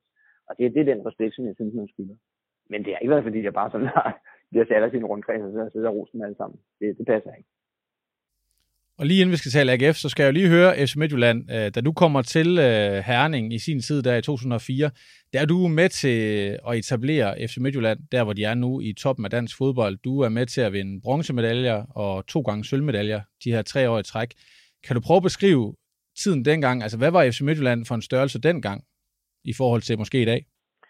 Um, jamen, FC Midtjylland har jo været igennem en helt forrygende udvikling. Det er jo vanvittigt flot, hvad de nogle gange har præsteret. Det er jo klart. Man, man ligger midt ude på heden. Uh, man er ikke sådan en fast base i, i en stor by, ligesom det er tilfældet med København selvfølgelig, og egentlig også Brøndbyerne, som også er en Københavnerklub, og AGF. Altså, så, altså, hvad de har præsteret ud for kreativitet og, øh, uh, opfindsomhed, og, og, og kompetencer, det, det synes jeg har været helt enestående. Der, der var jeg da glad for, at jeg var en del af det i, igennem fire og en halv sæson. Um, og det, det er jo altså, det er også derfor, der er mange, som der synes, at Midtjylland har, hvad skal man sige, har stukket næsen for meget frem. Men, men man må bare acceptere, og man må bare beundre, hvor dygtige og hvor visionære de egentlig har været. Um, nu, nu håber jeg selvfølgelig på, at AGF igen vil komme i toppen af, af dansk fodbold. De har gjort det rigtig, rigtig godt i de sidste par sæsoner under David. Men uh, man, man, de fleste klubber kan lære meget af FC Midtjylland. De har turtaget en masse chancer, og de har været meget kompetente. Og nu skal vi lige frem til den 1. januar 2009, fordi det er her, du øh, starter i AGF, Erik. Og dengang var der jo rigtig meget snak om øh, den måde, du var kommet til klubben på. Du erstatter Ove Pedersen. Kan du fortælle lidt om, hvordan skiftet til AGF kom i stand dengang? Ja, øh, jamen det var, jeg havde sagt op i, i Midtjylland, fordi jeg havde stadigvæk et par år tilbage kontrakten, men der var nogle sådan interne ting, som, som jeg ikke var helt enig med, med ledelsen i. Der, der er det jo sådan, hvis man ikke lige sådan værdimæssigt kan, kan stå inden for noget som, som træner og som profileret person, det var jeg jo i Midtjylland, så bliver man nødt til at tage konsekvensen. Og det gjorde jeg så og sagde op tilbage i 2008 eller 2009. Der er op nok, det kan jeg sgu ikke huske. Det er så mange år siden alligevel, ikke? Altså om det er 12 eller 13 år siden, det betyder ikke det helt store. Men øh, der, der fik jeg så muligheden. Jeg blev ringet op af, var det ikke Lars Vindfeldt, den daværende direktør hed, og var til møde med, med ham, plus et, et par fra bestyrelsen. Og vi fandt så ud af, at jeg skulle starte i, i AGF. Brian Sten var også med der. Um, og det, det var jeg selvfølgelig rigtig glad for, og glæde mig meget til. Var det et skridt op at skifte fra FC Midtjylland til AGF? Nej, ikke hvis det er sådan, at du kigger på, på hvor man nu engang var resultatmæssigt. Det kan det jo ikke være, vi vandt sølv, og AGF havde ikke været i top 6 i, igennem rigtig mange år. Så resultatmæssigt var det et skridt ned. Hvis det er sådan, at du kigger på potentialet i, i klubben og opbakningen fra byen, øh, så er det klart, så, så var det selvfølgelig også historikken. Altså historien i AGF var også meget, meget flottere, end den var i FC Midtjylland. Men resultatmæssigt og trupmæssigt var det jo ikke et step op. Hvad var din, øh, hvis jeg lige må, må bryde nu hurtigt, hvad var din sådan, øh, første øh, mission med, med holdet der? Altså det, det var en noget anden situation end den, vi står i i dag som klub, men øh, hvad var sådan den første øh, primære opgave for dig, da du kommer til klubben? Um, ja, men det var jo selvfølgelig, jeg, jeg, jeg, jeg havde sådan en måde, som jeg gerne både ville have, at vi var på sammen, altså mandskabsbehandlingsmæssigt, uh, udviklingsmæssigt omkring, hvordan du prøvede på at integrere og udvikle unge spillere, og så sandelig også med hensyn til, til spillestil, hvor jeg gerne ville have sådan dynamiske og eksplosive spillere som udgangspunkt. Så der var der så nogle forskellige præmisser, som, som jeg gerne ville have, at vi kunne, vi kunne søge ind imod. Men prøv lige at høre en gang, Rasmus. Mit problem lige nu, det er, at jeg bliver nødt til at arbejde en time nu. Ja. Så enten kan vi tale om sådan en lille times tid, hvor jeg ikke kan putte 10 minutter ind, eller også så, så bliver det lidt svært. Så hvad, hvad siger du? Ja, vi mangler jo ikke så meget. Jeg ved ikke, ellers så, skal, så kan jeg ringe dig op i, i morgen lige 10 minutter lige og, og fyre nogle spørgsmål af. Øhm. Det, det vil være super. Så har vi noget fokus på den der AGF-tid, fordi det, det, det er selvfølgelig ja. meget at snakke om.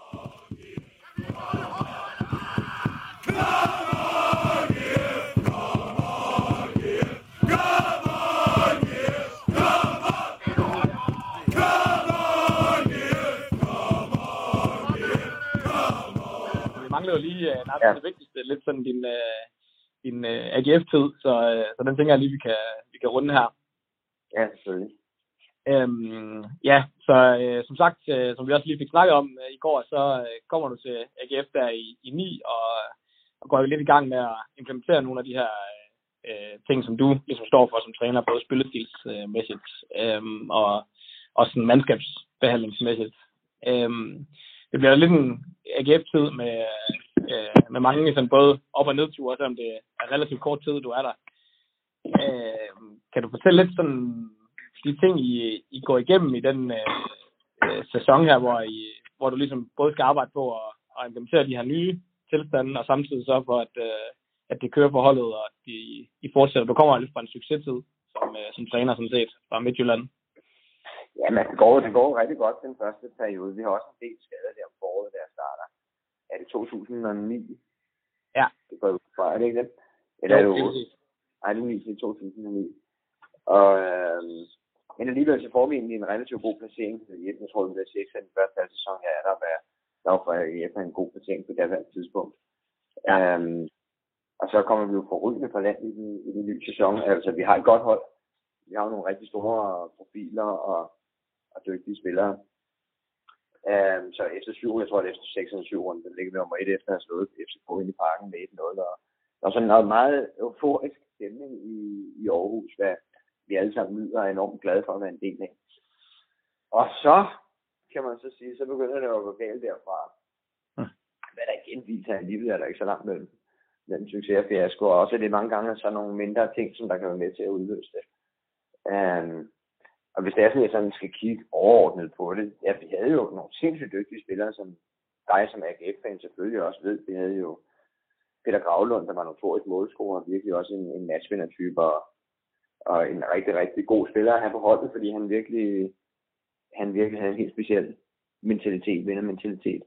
Og så havde vi ja. øh, en, en spiller som Benny Feilhaber, som også, også begyndte at, at, at virkelig at, at brillere og gøre det fremragende. Og frem for alt så havde vi Jakob Poulsen, der måske var vores allerbedste spiller på det daværende tidspunkt, altså trak, trak en meget, meget stor del af holdet. Uh, men vi havde mange profiler, mange profiler, som der lykkedes lige netop i den periode der. Uh, så begyndte jeg at gå ned ad bakke.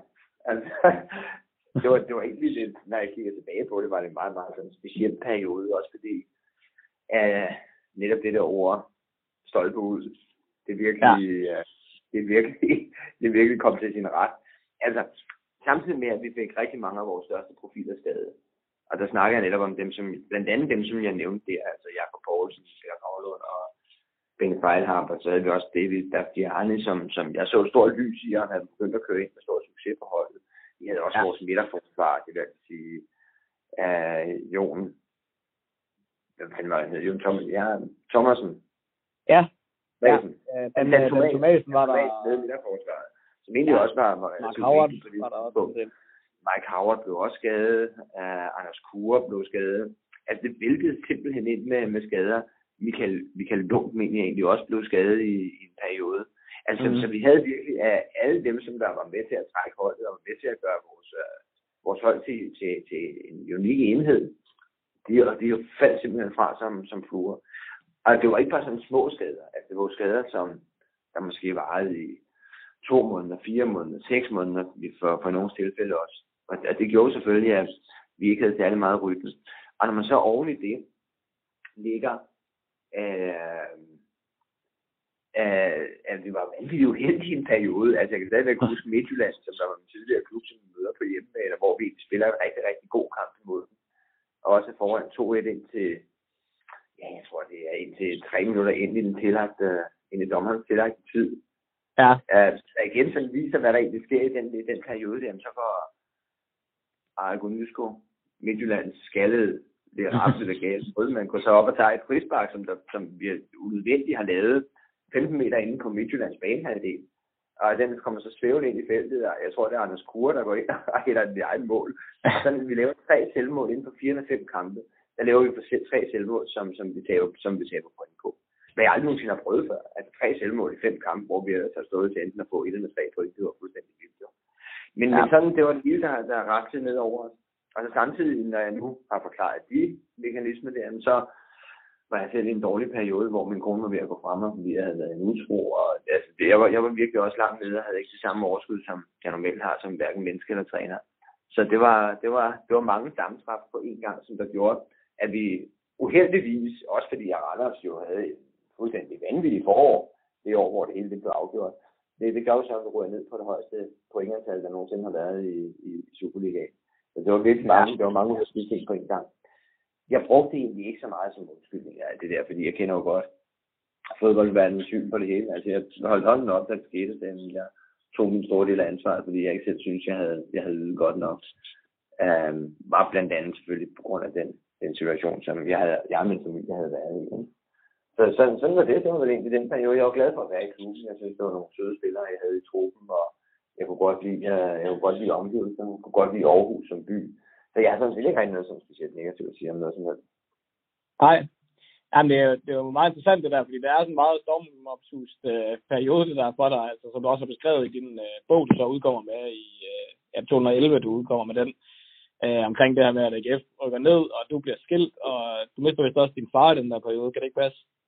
Jo, han døde også, det gør selvfølgelig ikke nemmere, ja. det var også det var en god Ja, så det er en, øh, det er en voldsom tid, det der. Øh, savnede du øh, noget opbakning fra, fra klubben med, på de indre linjer i, i den periode, eller, eller kunne man have gjort et eller andet internt for at have ændret på, på den struktur, der var? Nej.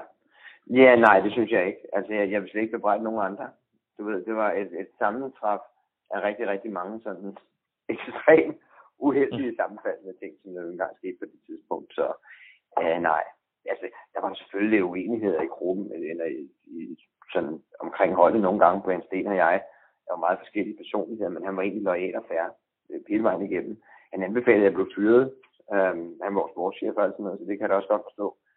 Men ellers var han egentlig helt okay, selvom at vi er forskellige som person, så synes jeg egentlig, at han var lojal nok omkring opbakning generelt.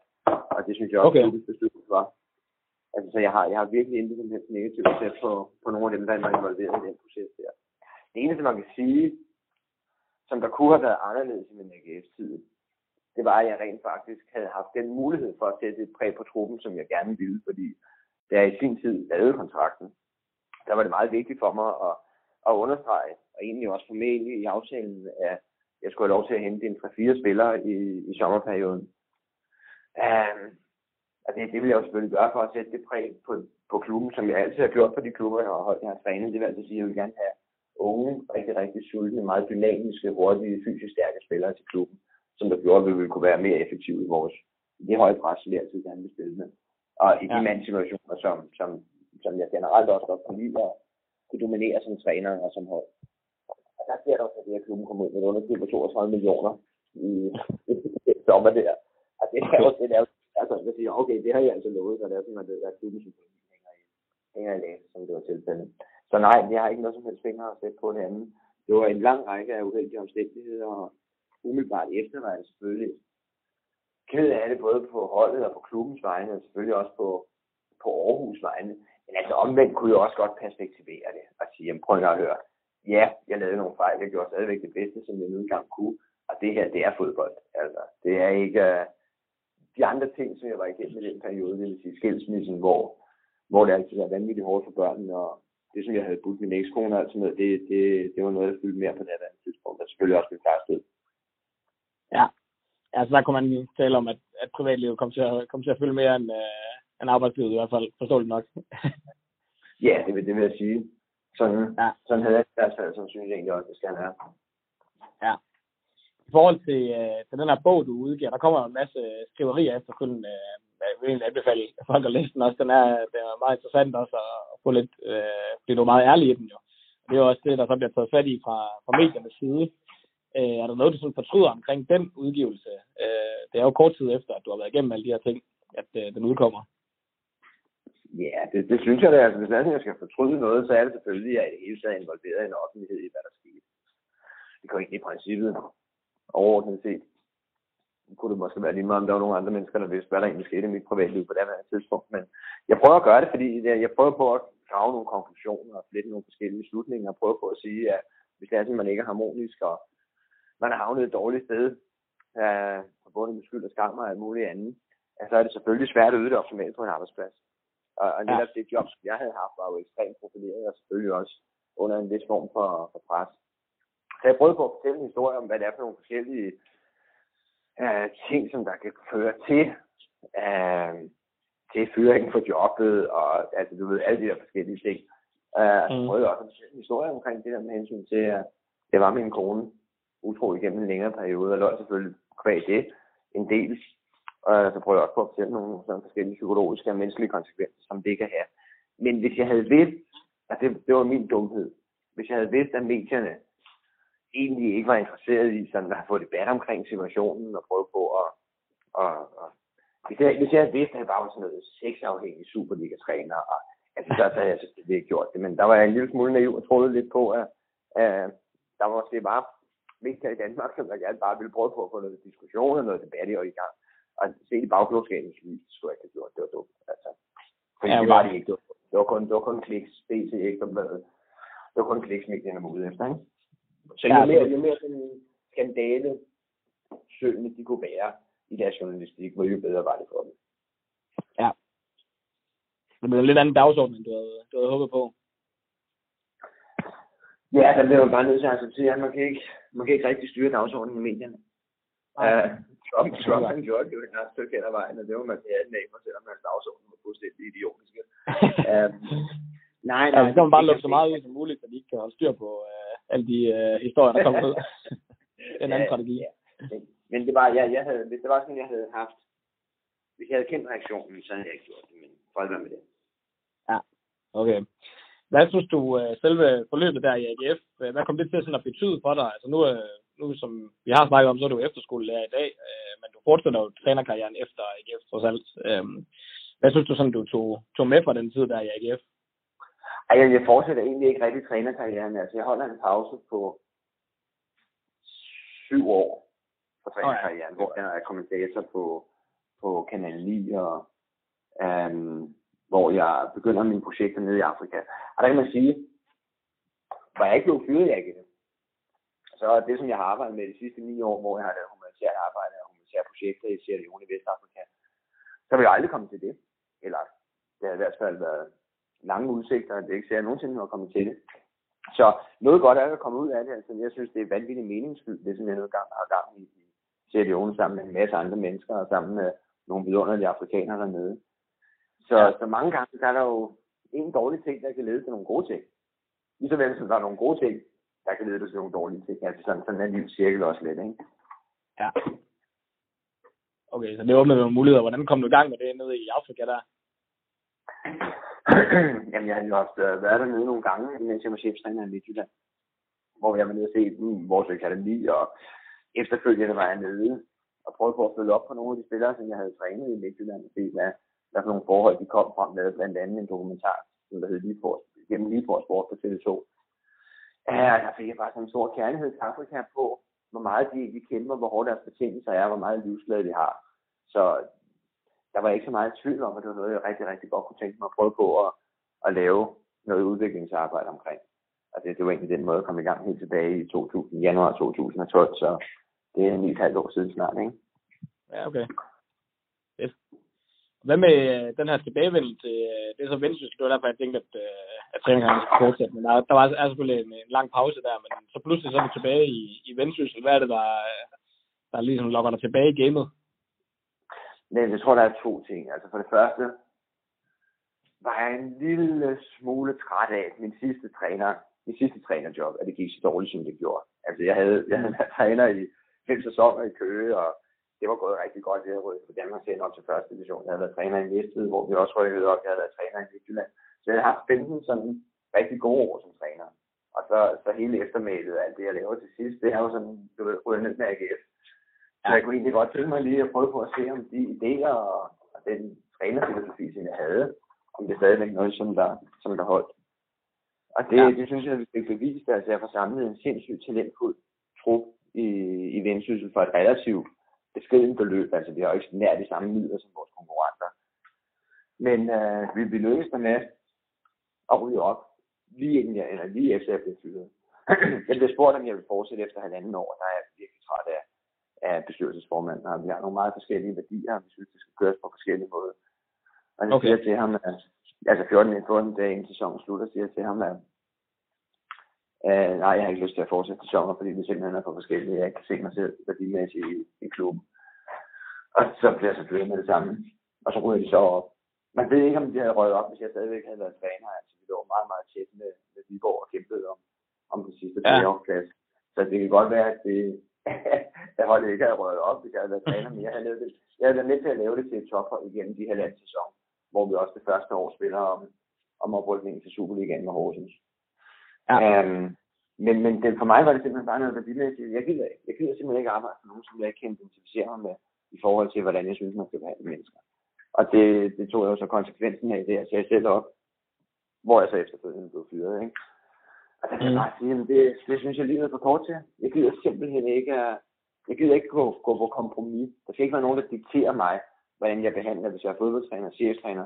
Der skal ikke være nogen, der, der dikterer mig, så gør vi sådan, så gør vi sådan, så gør vi sådan. Altså det, det gider jeg ikke. Der vil jeg selv sætte lidt præg på det. Og, um, det, det følte så ikke langt nok hen ad vejen, at jeg kunne komme til Vendsyssel til sidst.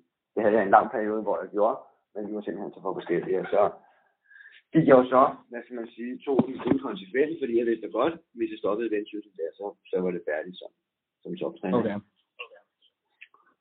Ja. Savner du øh, trænergærning nu, eller, eller har du det sådan helt perfekt med din, øh, din nye tilværelse? Nu kan, kan du give nogle ting videre på en anden måde, kan man sige, på efterskolen. Ja, jeg er vanvittigt glad for efterskolen, og jeg kan kombinere det med Afrika en kæmpe gave. Og der er skolen sådan leder ledelse helt fantastisk, at jeg får lov til det. Det er ikke særlig mange jobs, hvor du kan have med næsten 200 med frihed om året, ud over din ferie til at, at lave noget andet. Så det, er, det, er, virkelig, det, er virkelig, større taknemmelig for. Men altså omvendt er det klart, prøv at høre, jeg har været i topfodbold, der var det jo først 16-17 år som spiller, spillende træner, og efterfølgende var jeg 15-16 år som, som, som træner. Og det er klart, hvis det var som jeg sagde, at der ikke var noget, som, som jeg synes, der var enormt fascinerende og fedt ved det, så ville jeg jo lyve. Selvfølgelig synes jeg det. Men altså omvendt, så, øh, så gik min vej bare hen til noget andet. Og det, det er jeg på mange områder rigtig, rigtig glad for. Og nogle gange kan jeg godt savne fodbold i Ja, det giver mening. Hvis du lige øh, her til sidst skal fremhæve, øh, hvis du kan fremhæve øh, den, det bedste, eller hvis du har et eller andet moment, eller et eller andet, du kan huske fra din AGF-tid, som uh, står som et stærkt uh, minde, som noget af det, det bedste, du nåede at opleve i, i Aarhus. Jamen, så, så var det der afgjort, da vi slår, da vi slår FCK 1-0. Peter Gravlund, han scorer inde i parken, og vi ryger på førstepladsen. Altså, det var, der, det var noget sådan relativt magisk, også fordi omverdens reaktioner, også da vi kommer tilbage til Aarhus, det er jo, at det hele besidder og bobler af, af eufori, ikke? Ja, det er der, vi ligger nummer et efter syv runder. Ja, ja. Altså, det var en virkelig, det var en virkelig, virkelig, virkelig fed oplevelse. Um, men altså, hver eneste vunden kamp, og hver eneste sådan, kamp, og hver eneste kamp, man ser, at spillerne udvikler sig, og det, det, er jo noget, det er jo noget, der er dejligt som træner. Men lige med den kamp, hvis jeg skulle, hvis jeg skulle pege på noget i den, vil jeg give tid, ikke? Ja, det, den tror jeg, der er mange, der kan, der kan huske tilbage på også med, med glæde, men øh, så, ja, det, det, det, tror jeg, det er også derfor, jeg egentlig var så ked af, at det gik, som det gjorde, fordi vi havde sgu gang med noget, der var rigtig, rigtig godt, ikke? Ja, ja præcis, og når man ser på resultaterne, så er der også de der, der, der er jo de sidste fire kampe eller sådan noget, hvor man egentlig har mulighed for, eller i hvert fald de sidste tre kampe, hvor man hvor I nærmest skulle vinde en af dem, så, så var jeg sikker på at holde jer foran øh, over stregen, øh, hvor ja. det bliver nederlag mod både Sønderjysk, Nordsjælland og OB. Men øh, det skal vi ikke, øh, det skal vi ikke tale for meget om. Det, øh, det tror jeg, de fleste AGF-fans er... Nej, nej, prøv at høre. Vi, vi, vinder, vi vinder rent faktisk. Vi vinder rent faktisk i Nordsjælland. Ja, det er rigtigt. Ja, det er rigtigt. Den, øh, ja. den tager Ja, det er sådan noget, der kan man altid gå tilbage og se på enkelte øh, kampe, om man lige kunne have gjort et eller andet i, ja, i løbet af sæsonen. Det er flueknæpperi nu, ikke? Ja, så det... ja. Men øh, ved du hvad, Erik, øh, det var, en, det var en fornøjelse at have dig med. Jeg tror, øh, ja, det er i hvert fald øh, hilse fra hele vores revision at sige, øh, det er fedt, du vil, øh, du vil være med her. Og godt at ja, høre. selvfølgelig. Og held, held lykke med det hele, jeg håber, at det bedste for jer.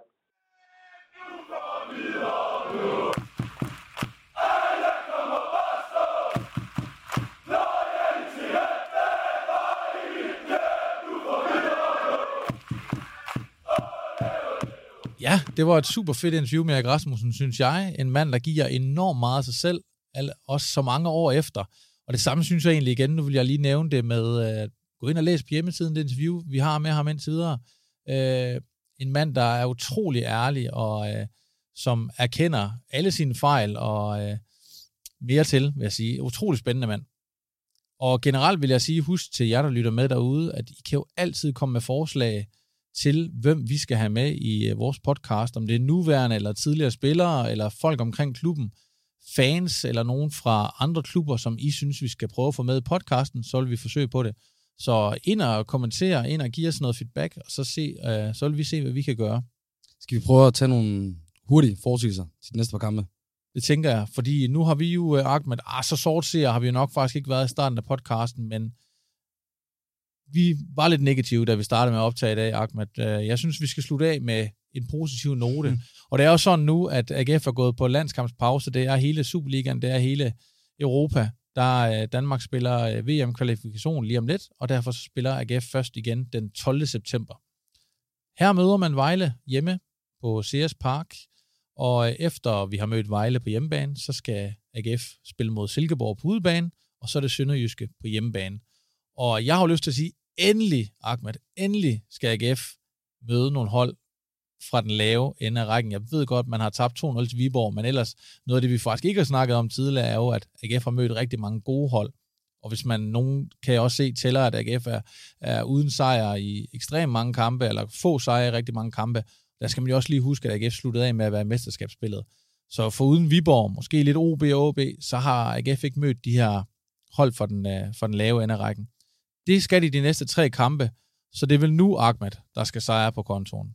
Hvor ja. står vi efter de her tre kampe? Du har selv tidligere i det her afsnit snakket om fem kampe måske til David Nielsen mere. Det er en eksamen, man går ind i nu, en eksamensperiode. Hvor står vi efter de tre kampe her? og endnu mere med de, med de hold der. Altså hvis vi for eksempel gik hen og ikke kunne vinde med nogen af de hold der, altså, så, så, så, så, bliver, så begynder det at se rigtig sort ud for, for Devin Nielsen. Og, og det er en rigtig god pointe med at virkelig med de gode hold og så videre, og jeg tror, at det er meget sundt for os, at vi får den her pause nu og komme tilbage.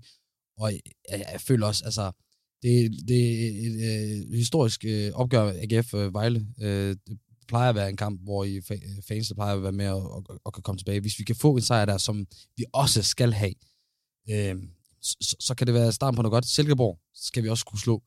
Øh, og så er det jo Sønderjysk, som også er, er et fint hold, men der finder jeg også bare et point. Jeg, jeg har jo lyst til at sige, at jeg forventer, at vi får syv point i form af to sejre i de første, og så en uafgjort mod, mod Sønderjyske. Men øh, det er der ingen, der har tydet på nu, men, men igen, der er, vi har, vi har, udover Viborg, som det samtidig, som du påpeger, så har, de andre hold været, været større kaliber. Øh, og igen med OB, så så det jo heller ikke helt forfærdeligt ud, udover at vi lige stiller os, altså af mærkegrund stiller os tilbage de sidste halve time der. Øhm, så jeg håber, eller det er måske mere... Nej, ved du hvad? Jeg, jeg, tror, jeg tror på, at vi får syv point. Syv point. Og man kan sige, at tingene kan jo gå ekstremt stærkt. Det kan heller ikke bare være dårligt for evigt, jo. Nej, nej, og det er jeg sådan set helt enig med dig i. Der er jo selvfølgelig altid det der men, altså så er det en hjemmekamp mod Vejle, AGF er favoritter, selvom at, ja. det er jeg helt sikker på, vi, vi uh, kender ikke oddset nu på det, jeg har ikke været inde og tjekke det, men jeg er helt sikker på, ja, det er at AGF er, er favoritter. Man kan sige, at Vejle ligger også som det eneste hold dårligere end AGF lige nu. De har kun fået et point indtil videre. Så man kommer ud på CS Park, jeg er sikker på, der kommer masser af mennesker at bakke op. Byen er stadigvæk bag klubben. Hjemmekamp, som man skal vinde. Det er set før, at det er svært for AGF, desværre. Og nu har jeg også lidt igen sortser brillerne på, men øh, jeg har været med i mange år for AGF. Jeg tror nu også på, at det nok skal gå, og jeg synes, vi så nogle fine takter i går. Som du siger, nu får vi landskampspausen. Der er noget tid til at få kørt de nye ind. Måske endda når vi at, at få Bundu eller en anden spiller med os. Vejle kan nå at blive yderligere svækket. Jeg kunne se blandt andet deres profil, Allan Sosa, kunne være på vej til FC København. Der kan nå at ske meget. Vinder man nu den her kamp over Vejle, så er det Silkeborg ude. Silkeborg har fået en fin start på Superligaen og ligger lige nu på den her 6. plads, vi godt gad Vilo på. Men jeg tænker også, at vi skal til Silkeborg og vinde. Og så er det Sønderjysk hjemme, og nu går jeg fra sortseer til jubeloptimist på et kort øjeblik, og jeg tror faktisk godt, det kan blive til 9 point det her. Okay, okay. Øhm, det tror jeg. Øh, jeg har en ukulig optimisme inde i mig, som siger, at det skal, det skal vendes det her. Du er trods alt stadig AGF. Jeg er AGF-fan, og øh, det hele det, det går fra 0 til 100 og, og tilbage igen lynhurtigt. Ja, det, gør det. det er også sådan, jeg tænker meget det her. Jeg synes ikke, at AGF virker som et hold, der er sådan ramt på selvtilliden, men der er kun, det? Ikke, ikke, på, ikke på den måde. Sådan, altså, der er godt nok kun scoret de her fem mål. Man tænker Patrick Mortensen, lige så snart han kommer i gang, måske Kuminovski, lige så snart de får den her berømte hul på Det, det tror jeg også, specielt så tror jeg på det. Så tror jeg virkelig på det. Og jeg synes bare igen i kampen i går mod OB, man så noget ild i øjnene, noget ja. fight, og den der gode gamle AGF. Altså på papiret ser det jo godt ud. Det synes jeg. Det synes jeg virkelig. Jeg synes virkelig, vi har altså en god tro. Jeg synes ikke, det, jeg synes, på, jeg synes faktisk på, på nogle punkter, hvis, det er svært at sige med de resultater her, men jeg synes faktisk egentlig, at vi har en bedre tro end Brøndby til, til en vis grad, specielt efter de mistede alle de her stjerner her. Altså på papiret. Øh, og specielt også, hvis, øh, hvis Karl og Komanovski virkelig kan få det omsat, og, og Bisek fortsætter. Det, er bare, altså, det kan godt blive godt. Det kan det godt. Og lad os nu håbe, at øh, det så bliver så godt. Ja. Ahmed, vi har jo snakket meget om øh, top 3, og nu var AGF etableret i toppen, og jamen, for få måneder siden, ah, et halvt år siden måske, sad vi der snakkede om, at kunne AGF'en da nå at blive danske mestre sidste år, og så videre. øh, nu, op til den her sæson, var det måske mere ah, top 6, øh, men man må nok erkende nu med den her start, Ahmed, at øh, man ligger på den her næstsidste plads. Der er syv point lige nu op til Silkeborg. Der er spillet øh, syv kampe. Skal der snakkes om en ny målsætning nu? Er det overhovedet realistisk, at AGF skal ja, top 6? Ja. Øh, det er realistisk, at vi kan top 6. Det bliver svært. Top 3 er, er helt ud af billedet. Det, det, det, det ender vi ikke i den her sæson her. Øh, det er der, altså, jeg tror allerede, vi er 12 point eller sådan noget fra for, for, for top 3, så det ser meget, meget urealistisk ud. Men top 6 skal, er, er helt klart en modsætning, og det er helt klart noget, AGF skal, skal, skal jo sigte efter, men den her simple, øh, hvad hedder, ja, selvbevidsthed, eller ikke selvbevidsthed, men det gjorde der ikke på et tidspunkt. Men, men ja, med, med, med det her selvbillede, AGF har, altså selv, så skal, så skal de, øh, top 6 være, være minimum, altså næsten lige meget, hvor dårligt det går, grund, altså med det her spillermateriale, vi har, og den her, de her to sæsoner, vi lige har haft, så, så skal øh, top 6 stadig være kravet. Så hvis man spørger David Nielsen i, i dag, tror I stadig på top 6, eller top 6 stadig jeres målsætning, så skal han sige ja? Ja, selvfølgelig skal han det. Selvfølgelig skal han det. Alt, alt, alt andet vil være for dårligt. Jeg kunne heller ikke forestille mig, at man siger andet. Man kan sige, hvis jeg lige sådan hurtigt øh, tager de sorte briller på, så øh, kan man godt engang man blive lidt negativt øh, sådan stemt af at læse om, øh, hvad andre fans tænker på diverse sociale medier osv. Men det er jo også bare sådan, Ahmed, at øh, det her det er en sæson, der hedder 21-22. Og til to, i 2022, der er der VM. Det ligger godt nok om vinteren. Men øh, der er jo den der historik med, at AGF de rykkede ned i 2006 VM-år, 2010 VM-år, 2014 VM-år. Så gik man heldigvis fri i 2018. Nu er det 2022 igen. Og det med de allermørkeste briller af AGF's fans, har jeg jo også læst mig til at skrive om, at AGF rykker ned i år. Er det overhovedet et tema? Ja, det er det jo klart. Når, når vi ligger dernede efter syv kampe og, og, og, og ikke kan vinde osv. Øh, for, fordi på en eller anden måde kan det jo godt fortsætte. På en eller anden måde kan, kan nogle af de spillere, vi håber på, bliver gode. Ikke, ikke særlig gode. Uh, altså, du, tendenserne er jo ikke særlig gode uh, lige nu, men det er jo, det er jo forhåbning, uh, eller det er jo troen på, og håbet på, hvad vi så i de seneste sæsoner, og, og, og, og, hvilken forfatning AGF har været i, og, og, og, og så videre, som gør, at vi, at vi forventer, at hey, vi kommer ud, og det vi har at gøre med på papiret, men jeg har været det i 2010, hvor i at øh, vi havde et spillermateriale, der, der var for god til at rykke, rykke ned, så jeg skal aldrig se aldrig med AGF. Og nu har vi jo lige spået, Ahmed, syv eller ni point de næste tre kampe, så det kan ikke gå helt galt. Det synes jeg skal være et af de sidste punktummer for i dag. Ellers sagt med det her til sidst. Har du ellers noget, vi øh, skal omkring her til sidst? Noget, du vil sige til dine medfans derude? Jeg vil sige, kom stadig på stadion. Og så er jeg ikke sikker på, at vi måske altid skal, skal synge os ud. Nogle gange, så må man gerne udtrykke øh, noget utilfredshed. Altså, og, og jeg føler, når vores kaptajn er ude at sige det, så, så, er, så, så er der måske en hold i det. Han, han er derinde. Han, han føler måske, at der, der er flere af de spillere, der godt kunne trænge til det. Så det synes jeg, man skal med. Selvfølgelig skal man normalt er jeg faktisk rigtig meget imod, at man, at man burer sine, sin spillere osv., men altså, når man bruger så meget sin tid og sine penge på, på, på det der, og, og, og man giver den her uku, ukulige opbakning hver gang, og man, og man nogle gange får nogle præcisioner tilbage, som ikke er 100%, så føler jeg godt, at man kan, man kan lufte sin utilfredshed. Lad det være det sidste ord, Ahmed. Ellers så tænker jeg, at vi skal minde jer om, dem, der lytter med derude, at I skal følge os på diverse sociale medier. More Than a Club er jo på Facebook, på Twitter, på Instagram. Så tjek vores hjemmeside ud. Ellers så øh, giv os gerne en masse feedback, så vi kan blive bedre til det, vi gør. Måske få nogle spændende gæster med i studiet, eller noget helt tredje. Tak fordi I lyttede med derude. Vi tror på jer, drenge. Kom så de vi. Kom så de vi.